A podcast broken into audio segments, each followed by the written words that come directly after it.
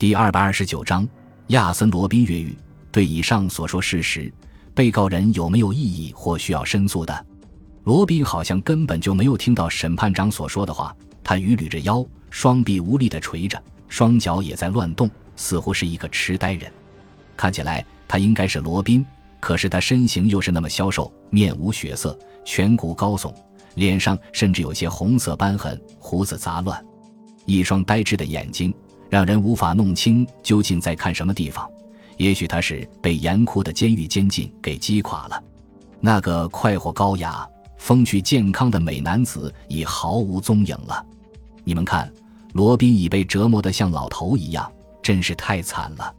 是啊，让人目不忍睹。旁听席上有女士们开始窃窃私语，声音渐渐越来越大，言语中透出对罗宾的惋惜之情。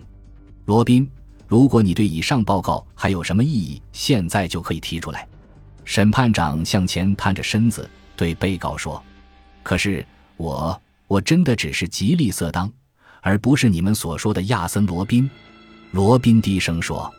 审判长圆睁双眼，叫道：“你不必要什么花招，在神圣的法庭之上是不允许有欺骗存在的。你不是被人称作绅士怪盗吗？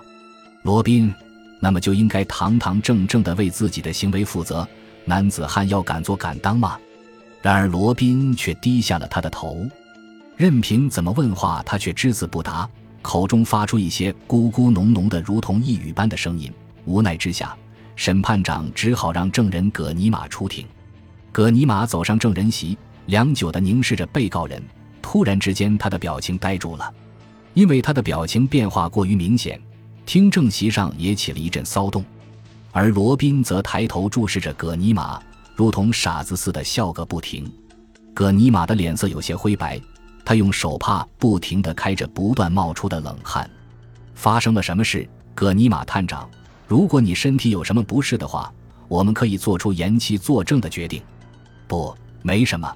可葛尼玛深吸了一口气，然后用瞪得大大的眼睛看着罗宾说道：“审判长先生，这个人他不是罗宾本人。”一言既出，满座寂然。什么？你没有搞错吧？不。